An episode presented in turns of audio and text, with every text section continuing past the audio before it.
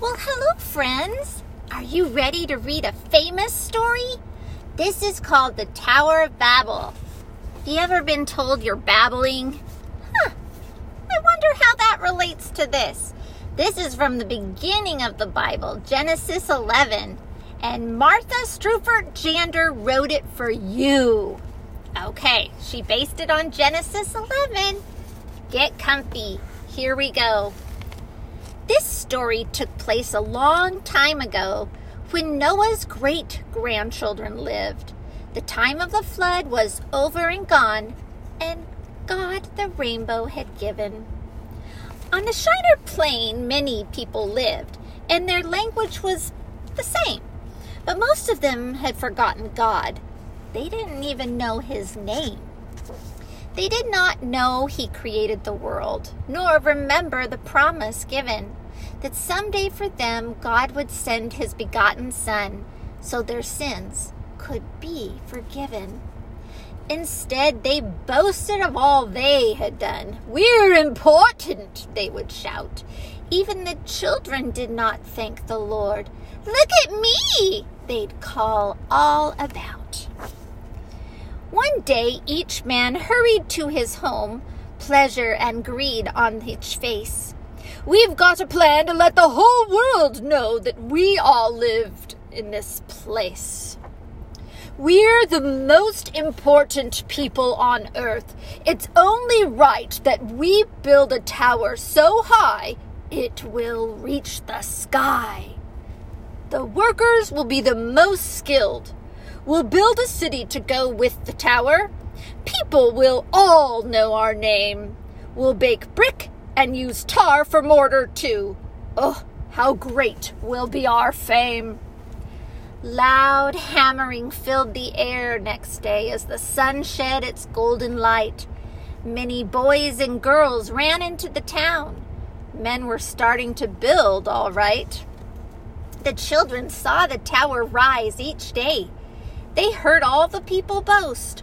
"We're so great, everyone will know us now." Children echoed, "We're the most." Now, God looked down on this tower so high. "They don't love me, I can see. If they keep building right up to the sky, they'll never turn back to me. How will they know that what they do is so wrong, that they turned from me at the start?" So God confused their speech, the way that they talked. He wanted the people's hearts. The sun was rising as the people walked up to the tower the next day. "I need more bricks and some mortar," one said, but someone handed him clay.